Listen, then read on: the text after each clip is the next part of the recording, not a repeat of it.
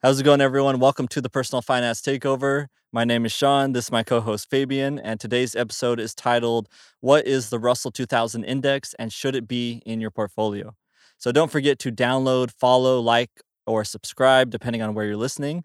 And let's go ahead and just define what this is. So, the Russell 2000 Index is a small cap stock market index comprised of 2,000 US small cap stocks. It was started by Frank Russell Company in 1984 the index is frequently used to measure the performance of small cap mutual funds. So, other mutual funds that invest in small cap companies look at the Russell 2000 to see if they're performing better or worse. So, if you're interested in investing in the Russell 2000 index, so you can diversify your portfolio and have exposure in the small cap companies, one good ETF to look at is the Vanguard Russell 2000 ETF. So, ticker symbol VTWO, which basically mirrors the performance of the index. So uh, the year to date performance of the ETF as of December 6, 2021 is 12.47%. Some of the sectors in this portfolio are consumer discretionary, financials, healthcare, industrial, consumer, staples, energy, and basic materials. Financials and healthcare make up the greatest percentage of the portfolio.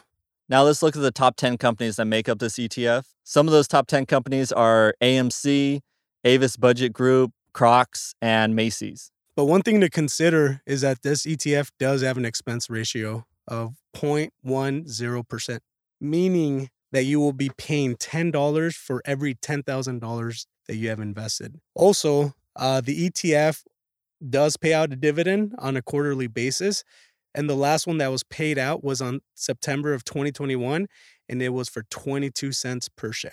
All right, so let's give a little bit of our own opinions on this. Uh, Fabian, do you personally invest in the Russell 2000? Yeah, I, I do invest in small cap companies. I think it's important to, you know, if you want to really truly diversify your portfolio, you need to, you know, make sure that you're investing in these small cap companies as well.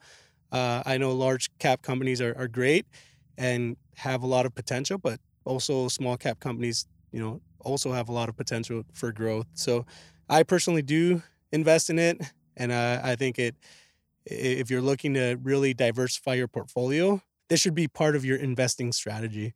But for you, what's what's your opinion, Sean? What do you think of the Russell 2000? So personally, at the moment, I do not have uh, any of the Russell 2000 index in my portfolio, but I definitely do want to diversify more in the future. So it'll be something that will be part of my portfolio.